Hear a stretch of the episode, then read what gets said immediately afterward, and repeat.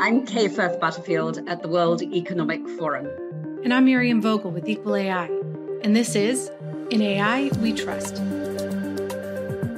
Welcome back to In AI We Trust. This week we are missing our co host, Kay Firth Butterfield, but we are delighted to be joined by Kathy Baxter of Salesforce, the principal architect of ethical design, who you all have heard many times before, both on this show and in her many talks across the globe on responsible ethical AI. Kathy, we are delighted to have you on our show. Thank you for joining. Thank you so very much. I'm so sorry that Kay can't be with us, missing Kay, but I am so happy that I get the opportunity to play co host. Well, so are we. It's always great to hear your insights in these conversations. So tell us a few things. I know you've been so busy. What have you been up to since we last spoke? I think the, the biggest opportunity that has come around is I am now a visiting AI fellow with NIST. I'm super happy to work with them on the AI risk management framework and carrying it forward. We recently had the third workshop in this series, getting feedback, and I was able to moderate a panel with some thought leaders in the field of AI governance. And so very excited about getting to spend the, the next year, in addition to my role at Salesforce, of working with NIST on this really important work so exciting to hear. I can imagine how interesting it must be for you and how grateful we are in the general public that you'll be sharing your insights with NIST as they roll out this really important game changing framework. And I know the workshop you mentioned was really thought provoking. Anybody who wants to see it, you can find it online at the NIST website. Today, we have teed up what I'm sure will be another thought provoking and insightful discussion. We're going to be speaking with Joaquin Quinonero Candela of LinkedIn. I am so excited for us to hear his deep insights. He's been in this space for a long time. So let's jump in. Currently, Joaquin is a technical fellow for AI at LinkedIn, a senior fellow for technology and public purpose project at the Harvard Belfer Center, a board member at Partnership on AI, and a board member at Artificial Intelligence Advisory Board for the Government of Spain.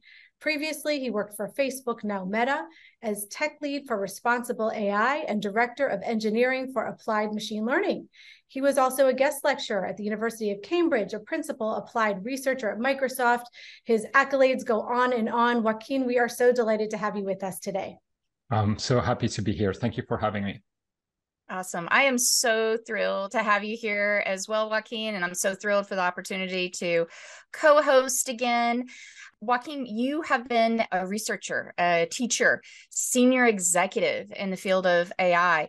What started you on this AI journey, and how did you land in the emerging field of responsible AI as one of the first big practitioners in this area? Yeah, let's start with uh, with AI, or I guess machine learning, as we as we would call it uh, back then. Uh,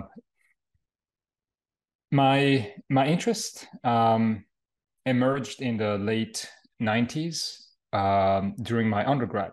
I did an undergrad in telecommunications engineering in Madrid, Spain. I'm from Spain.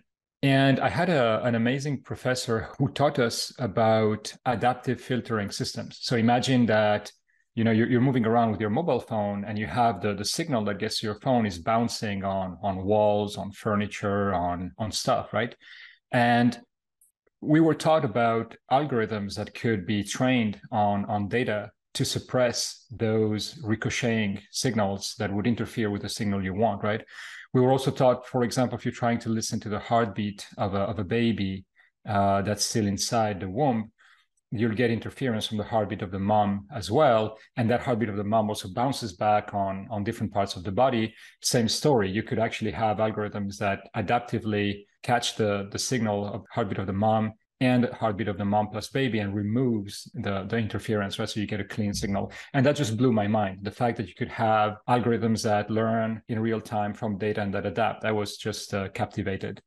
And so I decided to do my master thesis with this professor who sadly passed away a, a few months ago, too young. But I'm so grateful to have, have had him in my in my life because he really helped me discover this area. And then the rest is um, a long story. I'll try to make as short as I can. I was sort of on track to be an academic in, in ML slash AI. And then I, I was introduced to Microsoft Research in Cambridge in the UK.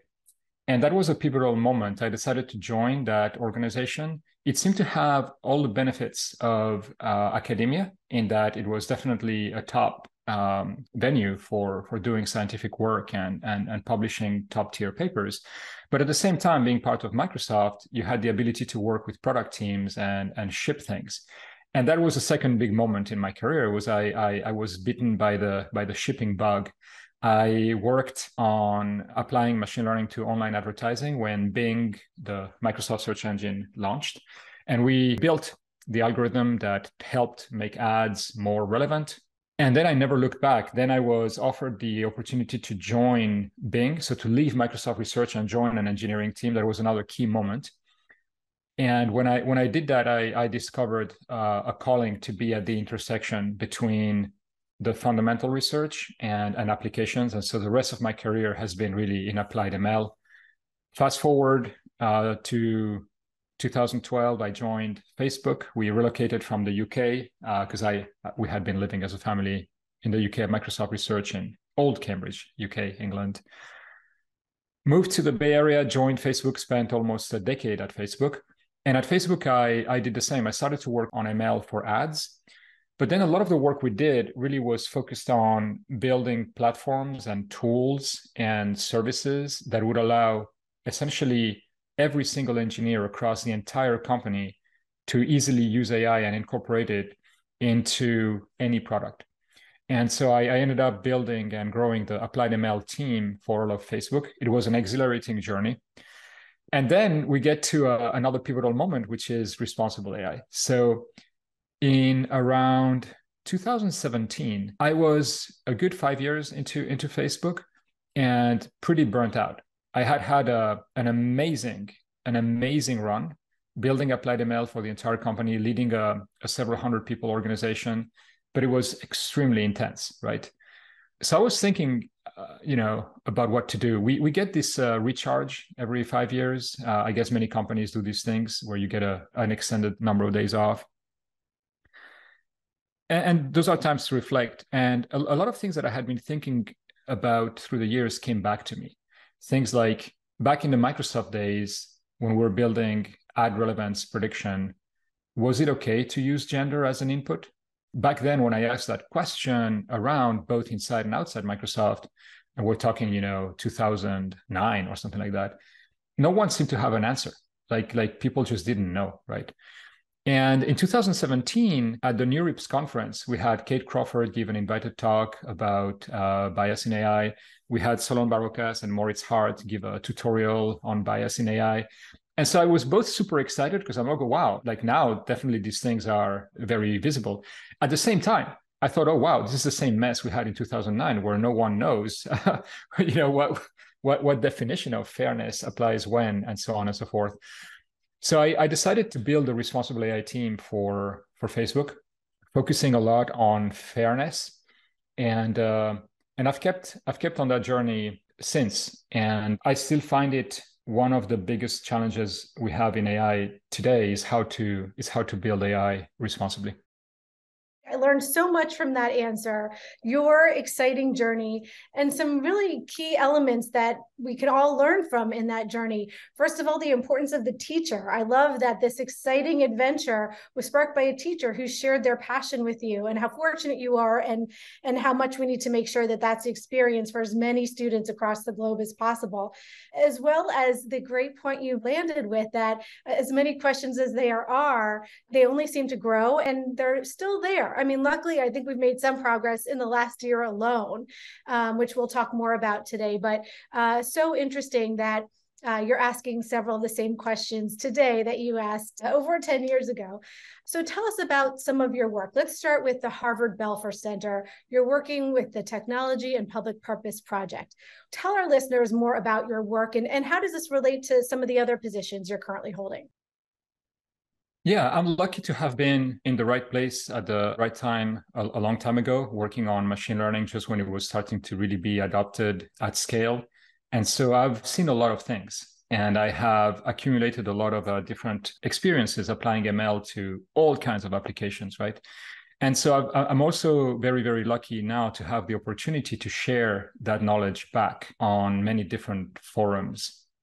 You mentioned the Belfer Center. I'm a non resident fellow, which is a very, very flexible, non paid position that also doesn't really have very strong expectations, but it gives you an amazing forum to interact with brilliant uh, colleagues and um, and also to share back uh, knowledge and, and to learn. And so I'll give you two examples of things that I've done um, in in my time with the with the Belfer Center.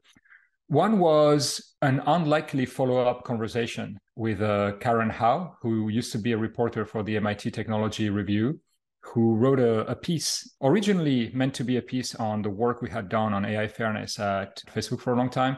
But after the Capitol riots of January 6th last year, the article took a, a sharp turn towards uh, concerns about AI in in in social media and uh, the propagation of misinformation and and polarization and violence and all these things. So almost one year later, almost one year after that that piece came out, Karen, who by pure coincidence was also uh, a non-resident fellow at the Belfer Center, and I were hosted by the Belfer Center to have a come back and, and sit down and and address those issues that that Karen brought up in the article that were not related to AI fairness, but that were related to AI in, in, in social media. So I feel very happy that we had that that follow-up conversation because I feel that a lot of the questions she raised in that article, although they were not about the work on AI fairness that the team had had been doing, which obviously initially I found disappointing. At the same time, I have to say the questions were good and and deserved to be answered. So we, we did a piece where we went live for about an hour, and uh, I'm happy to share the link later if you if you want to share it back with the audience. The second piece of work has been on a brief for policymakers and you know for Washington D.C. in general on recommender systems in, in, in social media. And this work is work that has fully been done by a member of the Belfer Center, not by me. I have been one uh, of four close advisors who, who've helped revise a draft and brainstorm and provide input. And, and again, share the experience. So you mentioned other positions. I served on the board of the Partnership on AI for a good three years. I stepped down recently after I joined LinkedIn because LinkedIn is a Microsoft company and uh, we we have another board member, Eric Horvitz, who is chief scientist at, at, at Microsoft, and so we couldn't have two members from the same organization. And I was very happy to take a break after three years. I think it's a good it's a good thing, and make space for others. But I remain very involved actually, and I was asked to stay on the nominations committee of the Partnership on AI and the work I've been doing there, which we can come back to a little bit later in our in our conversation, is I've been really, really pushing hard to have a very, very principled approach to diversity and inclusion in how we choose new board members. And then finally, I've been advising the government of Spain as part of an external advisory board they've put together. The theme remains the same. It's about sharing experience, educating, and and advising on, on policy making. And thank you for offering those links. We will certainly share those when we publish the podcast. So you touched on quite a few things there, um, including some of that amazing work at Facebook, now Meta, where you led the technical strategy for areas including fairness, inclusiveness, robustness, privacy, transparency, accountability, all of the all of the really important foundational concepts that we all know about with responsible AI now. Can you tell us about some of that work? How did you go about developing this strategy? Again, this was really early on that you were doing a lot of this work. And what were some of those challenges that you encountered? There were many challenges for sure. Starting with the fact that, unlike other areas like security or privacy, which are mature as far as regulation is concerned, and you can have compliance efforts that you don't need to justify, everybody understands that you need to be compliant. Here, back in 2017 18, we're talking about defining best practices that we want to self impose even though regulation isn't fully there to tell us what's expected. And so that causes two immediate challenges, right? The first one is you have to decide what you want to hold yourself accountable for, right? There's no blueprint. And the second one is you also need to explain why we should be doing this in a world where this is voluntary in many ways, right? I found that the most effective thing to, to do this is first, obviously, to invest in awareness and education. One thing that I have found is that across all functions, not only at Facebook, but in my previous time at Microsoft or now at LinkedIn, or, you know, Katie, you've been an amazing host of uh, gatherings of people from different industries. I find one thing in common is that I am yet to talk to someone who doesn't want to build products that serve both people and communities, whether it's people from legal, from design, from analytics, from engineering, from policy, it doesn't matter. Generally, people want to do the right thing. But at the same time, there's a pretty striking lack of awareness of the unintended consequences that technology uh, in general and, and AI can have. And so it all begins with sharing stories and, and, and sharing examples, right? I remember when uh, Joy Buolamwini and Timnit Gebru educated people on face detection and maybe emotion and gender recognition a, a couple of years ago now. When we look at it today, we think, oh, yes, of course. But back then, it, it was amazing to see people's faces, including my own, when you're like, oh, wow, it, it's really striking how certain algorithms don't work for darker skin tones, for certain gender and age presentations, right? Or I remember when ProPublica did the work on understanding the use of AI in the criminal justice system, for example, those results were also pretty shocking and led to to huge conversations and and and debates, right? So I think it all it all starts there with with, with awareness. Then the next step is you have to be extremely focused and you have to focus on on case studies. You can't begin broad because if you're trying to push something that is still malleable, not well defined across the board, it will be rejected. You, you can't go around dozens of teams and ask them to do some work that's not clearly defined, where the reward is not clearly defined either. that just does not work. Especially in a, in a world where we face fierce competition, right? In in all of our in all of our companies, right? So the business needs to keep going at very high speed resources especially now right with with the with layoffs and everything resources are scarce. You need to have a very very clear set of expectations and a very clear understanding of why you're doing it. So the the approach that i saw work was to be laser focused on very specific end-to-end case studies that prove a concept that prove the concerns and that prove how to show them how to fix them. And one thing i've spoken about in the in the past an example that i think illustrates some of these unintended consequences was in the context of the India general um, elections back in 2019, we used AI heavily to detect election interference type of content. And we made sure that those algorithms combined with the human review resources did work across different regions in India and different languages, right? And you could see the risk that you could leave behind some some regions or some languages and leave them unprotected with with real world consequences.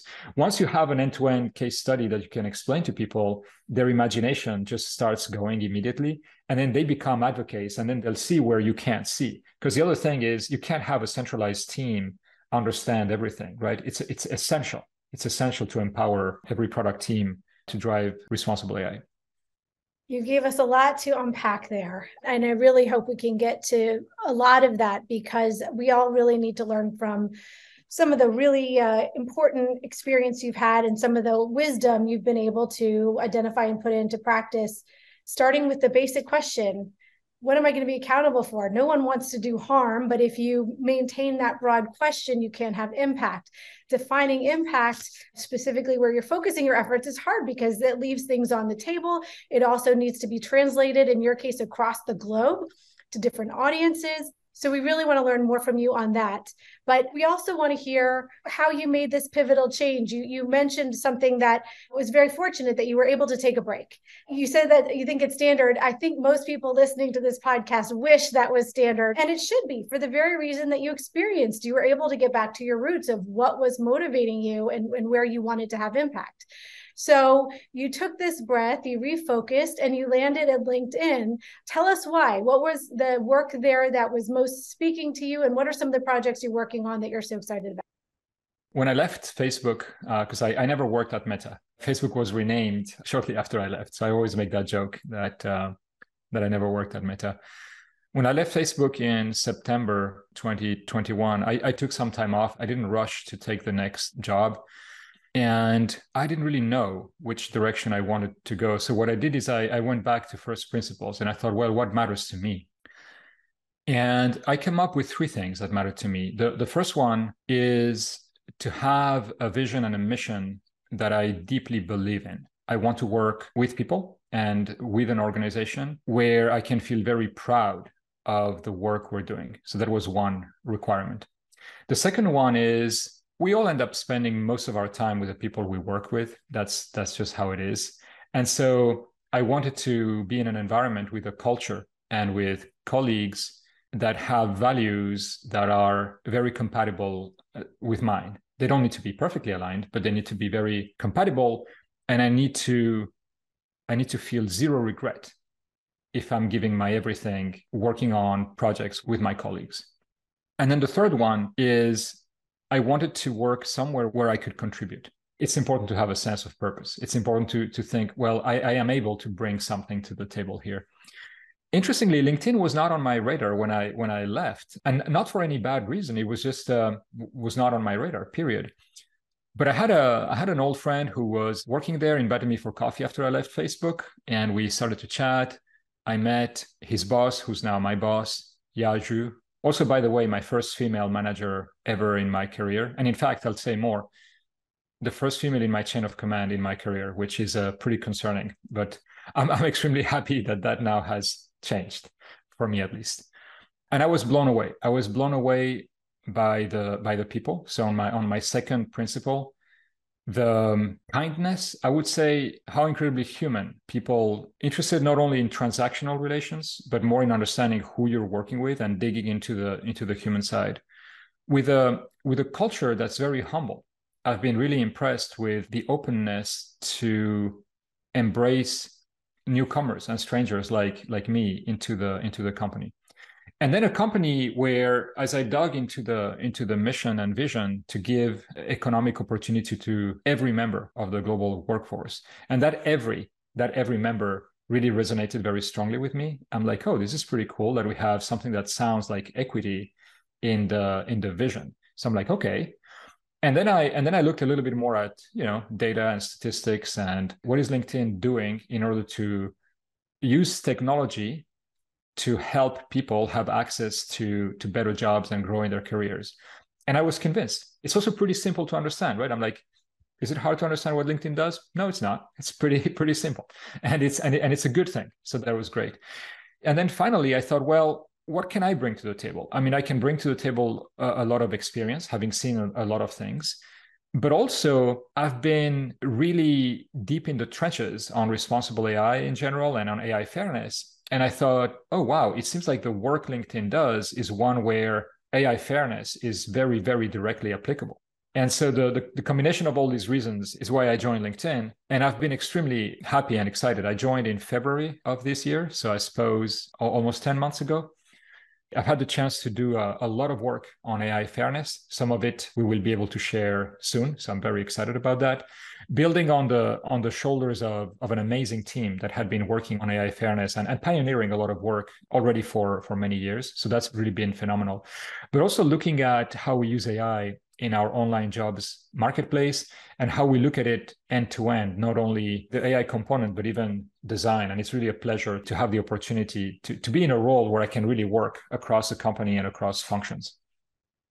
I remember at a workshop that Yoav Schlesinger and I did at the FAccT conference in January 2020, right before the world blew up. We were so lucky. You were one of the presenters you were so amazing. And I remember there was a phrase that you said that has stuck with me ever since of ethics lives in the everyday design decisions. And I was like, yes. Can you tell our audience what you meant by that and how does that influence your work? Yeah, a few thoughts about that. I think I, I, tend to say these things a bit as a reaction to responsible AI or the ethics of AI focusing too much on AI. I often say that responsible AI is not primarily an AI problem. At the end of the day, you need to solve end to end problems.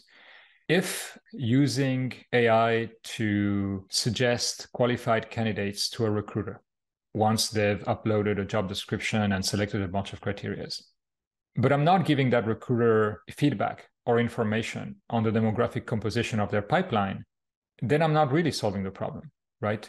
The, the, the AI on its own will try to abide by some definition of, of fairness, but the user interface, the, the information we feed back, how we how we give control back to humans, how we think carefully about the human in the loop, even where we place buttons, how we design them, right? will or will not encourage that recruiter to maybe broaden their search criteria? Do we have a way to really incentivize a recruiter or a hirer to say, hey, maybe I should consider these additional universities and so on and so forth? Those are not primarily AI problems, right? They're, they're design problems. We've been very concerned about misinformation, divisive content spreading on social media, right?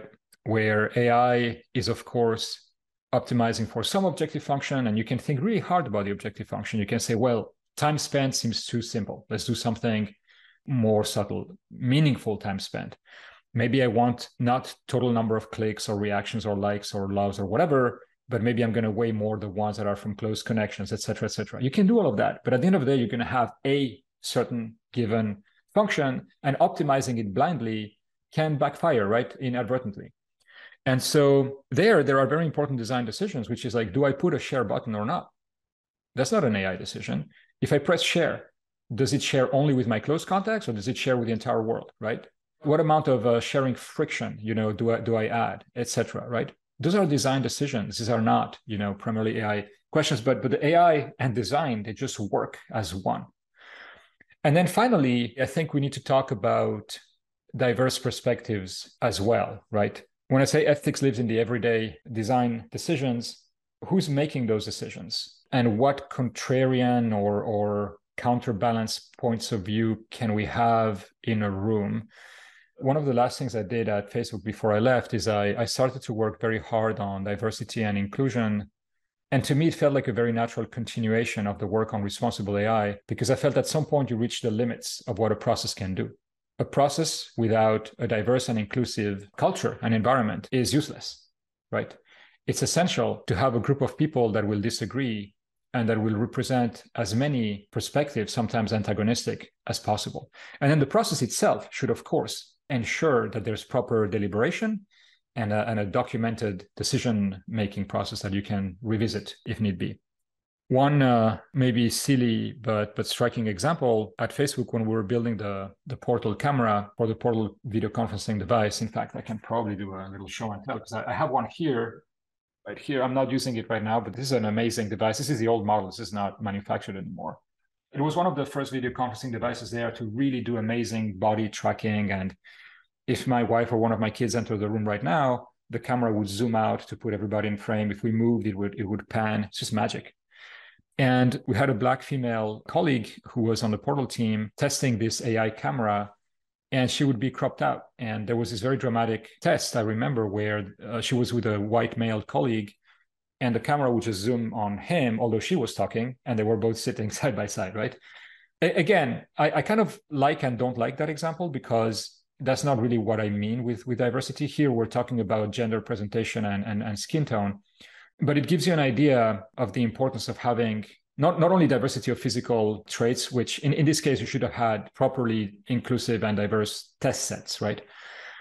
But I'm, I'm talking much more about different lived experiences, different perspectives that really allow the right type of debate and, and, and discussion that I think prevents a lot of traps, right? It doesn't guarantee that you won't have problems, but everyday design decisions need to be made by, by a diverse group of people in an inclusive environment. Couldn't agree more. Again, there's so many things I want to ask you about from each of these questions. So it's clear to me we're going to need to impose on you and have our first part two to really unpack so much of what you said the diversity on teams, the diversity in creating AI, the diversity in management, what we mean by diversity, the process you led. I, I want to hear more about how you refined it along the way. I want to commend you on the, the maturity you demonstrated in going back with Karen Hao and having that conversation. So many ethical, principled points you've talked here, both on the meta level. I use it in the literal sense, as well as as your personal experience. I mean, even when you talk about what you were looking for in a position, I can't imagine those aren't three things that we all want to find: community with culture, purpose, and meaning in the products. So I hate to imagine what my last question is going to be because I don't want to wrap up this conversation. But I think if there's one thing that I really want to make sure we learn, our listeners learn from you, you alluded to the need to storytell and to illustrate to the team why this is something they should own and care about. And you've had this experience with the most technical of technical teams. I'm curious, you gave some examples of how you've spoken to them. Are there key elements that we can take from how you have moved the field so that this is something that the teams that you've worked with, whether they're engineering teams, understand and care about, and how that changes with the different teams you've worked at? For instance, I'm sure you talk with lawyers um, when you when you have the broader audience. Sometimes we're a little harder to talk to when it comes to AI and, and frameworks and these newer conversations. How do you speak with policymakers? Are there are there core elements that we can learn from you as to how you've translated in a story or otherwise to these very different teams, these very critical cross-functional messages? Wow, that's a very hard question, but I'll do I'll do my best. I have had the honor and the pleasure to work with all kinds of functions and indeed many many lawyers policy experts and of course all all technical functions a, a, word you said that resonates very strongly is translation. Uh, a lot of what I've done all, all my career, and in particular working on responsible AI, is, is translation. But before translation, I think the single most important thing is really to align behind a common vision and also to bust some myths. So, on the vision, like, I said, no matter where I've worked, I haven't found it difficult at all to ignite people's existing wish and yearning for building things that are helpful to others and to communities. So that's not hard. You just need to rekindle it. But it's it's I find that it's there, right? Then there are some myths to be busted. One myth that bothers me is this notion that responsibility and and business goals are a trade-off or they're a zero-sum game or a fixed pie. I think that's not true most of the time. I think most of the time they're very well aligned. And it's just a matter of what timeline are you optimizing your business goals for and how far do you want to go, right? And I believe deeply, especially, you know, I have kids, they're uh, 13 and a half, 16 and uh, 20, right? So I have a bit of a spectrum of different generations right there. Their expectations and their friends' expectations of the businesses they they transact with are pretty demanding in terms of ethics, interestingly. So I do think that building things responsibly gives you a business advantage. Period. I think that that's true, and we could probably spend a whole session going through examples for why that's true.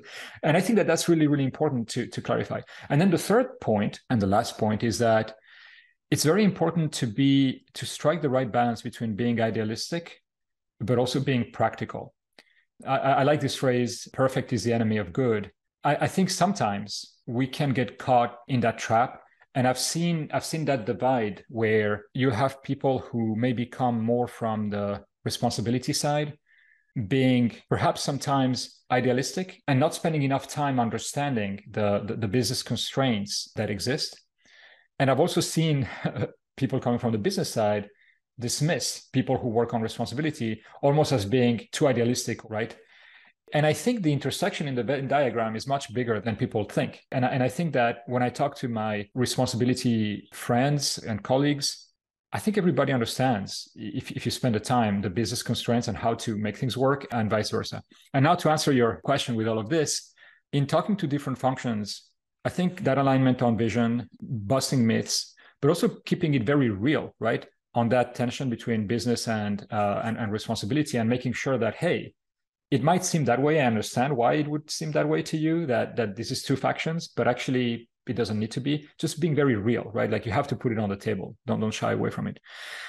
And then translation. To give you an example of translation, I remember talking to policy makers from Europe on some draft and looking at expectations like, hey, we should be able to reproduce any prediction an AI algorithm has made in the past five years or something like that.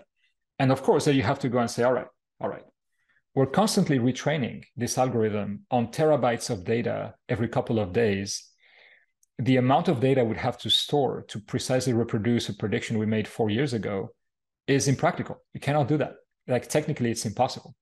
And so, there, what I find effective is to pause and say, but tell me, why do you want that? Right? What problem are we are we are we trying to solve?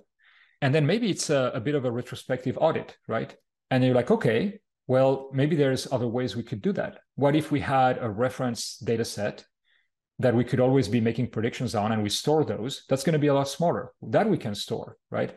And we can even work together on what that reference data set should be so that we can see if there's any concerns, you know, how they evolve over time and are we getting better? Just as just as an example, right? Conversely, I, I have it uh, often with my engineers friends, right? Oh my God, legal. Have you have you talked to legal? Have you talked to legal yet? Right? That's that's the question. I like, yeah. Uh, oh, we're not allowed to use this data, whatever. It's like, okay, but did we explain why we want to use it, right? What problem we're trying to solve? Because at the end of the day, this is a thing that sometimes I think we engineers don't realize. I think an engineer is trained to think in binary, right? Like you can do something or you cannot, and that's it. It's like almost like a permanent state.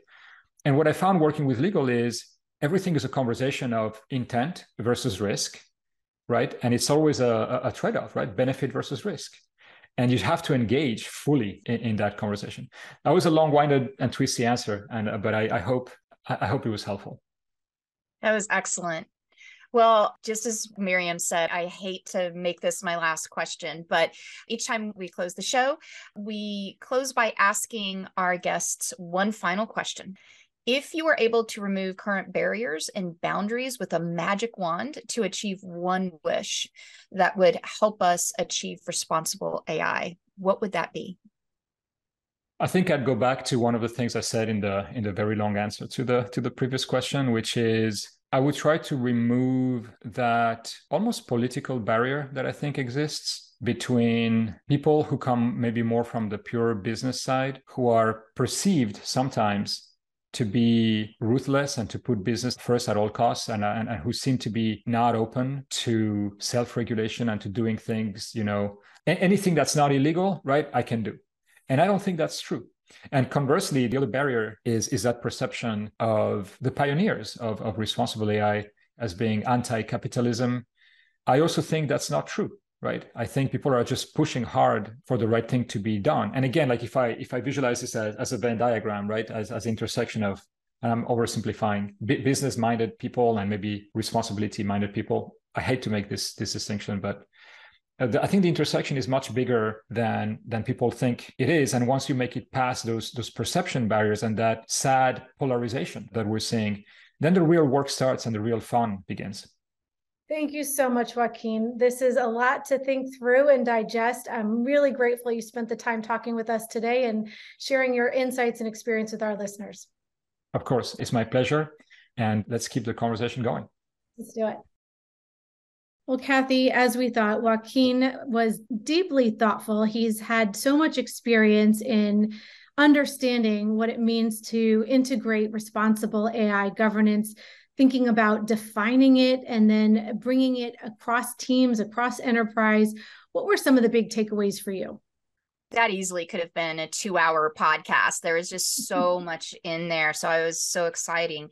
I think one of the points that he made that I really liked was the need to be very focused on specific use cases, like really clearly defining what is it that you are trying to solve rather than being too broad. And I know I've experienced that myself in my work that if we talk about problems or challenges or risks in too broad of a scale, it can feel like boiling the ocean or it just doesn't feel realistic. You don't know how it applies to you and what actions you should be taking. And so being able to really be clear about what the impacts are and the benefits so that you can really empower every team, not just to know generally ethics is important, but what do I do about it? So that ability to move from principles to practice. Yeah, I thought that was super interesting as well. I also was really struck by his focus on storytelling and you know something we think a lot about. I know it's a very big part of your job at Salesforce and certainly our main focus in Equal AI is how do we make this a cause so that the people we're talking to make it their cause? You know, rather than just creating a checklist or a general awareness, how do we create enthusiasts who will take the time to do this work and how do we communicate communicate that in such a large variety of roles. It's across enterprise, it's policymakers. You know, when it comes to responsible AI, obviously, we all have a role to play. And how do we communicate in a way that it's meaningful and also help it become a priority? I mean, in all fairness, everyone has a million things that they have to do every day. Uh, they have fires to put out, they have managers and, and bosses to respond to. They have kids that they need to attend to parents eh, eh, you know. So how do we make this the urgent issue that we all know it is certainly the work with the risk management framework that you are supporting will be helpful in pushing that forward as we all can align on these well thought out standards and principles. But I really take his point about some of the strategies that have been successful and the need to continue to focus in on how to make this a cause that we all continue to weigh in on and care about and advocate for you know related to that one of the other points he made that i loved was responsible AI is not primarily an AI problem. You know, this is a socio-technical problem. And talking about how design can influence one's ability to make more responsible decisions or take more responsible actions. We often at Salesforce talk about making it as easy to do the right thing and as difficult or impossible to do the wrong thing. And that really is centered in design and then adding to that, he spoke a lot about diverse perspectives. Who is making these decisions, um, and and how uh, diversity, equality, inclusion? It's just part of responsible AI having those lived experiences to be able to not just guess what potential unintended consequences are, but really know what the potential harms are and then what are solutions that involve everyone. So the the whole concept of not designing for someone but designing with someone and it, I just that that entire discussion I thought was just so amazing. That's such a great way to frame it. And agreed. I mean, those are two points that I just loved that he made and that, you know, seem to be a, uh, continually raised in these conversations. Having trustworthy AI is not you can't just focus on your AI. There's no AI tool that will create AI that is ethical. It has to be a part of a culture. The benefit is uh, when you get this right, your culture benefits. You've built trust within your organization, you build trust with your customers and partners. So there's no shortcuts around it. It has to be a part of an inclusive, diverse team, period. End of story. It's part of a broader ecosystem. AI needs to support our values, and there's no way around it. It has to be inclusive, and we have to bring in as many voices as possible in its creation and throughout the process. So, really loved doing this with you today. As always, thank you so much for another great conversation, and I will look forward to another one coming up soon. Yes, thank you so much. Subscribe to or download our podcast on Spotify, Apple Podcasts, Google Play, or wherever you get your podcasts. We always welcome your feedback. And if you like the podcast, please rate us or give us a review. To learn more or get involved, visit us at www.equalai.org and www.weforum.com and a special thanks to NP Agency, without whom this podcast would not be possible.